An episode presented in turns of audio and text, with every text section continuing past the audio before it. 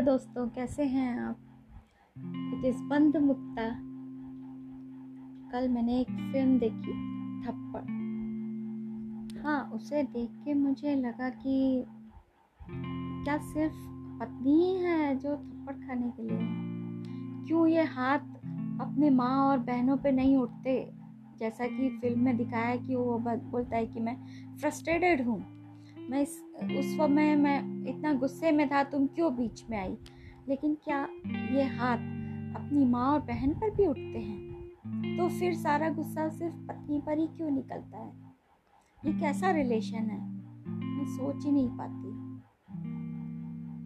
एक इंसिडेंस मुझे याद आ रहा है, मेरी एक फ्रेंड थी, उसका गुस्सा सिर्फ यही था कि उसका हस्बैंड उसे मारता था और उसका कहना ये था कि जब वो बात को समझ सकती है तो वो खुल के बात क्यों नहीं कर सकते हस्बैंड वाइफ, क्यों उसका हाथ उठता है।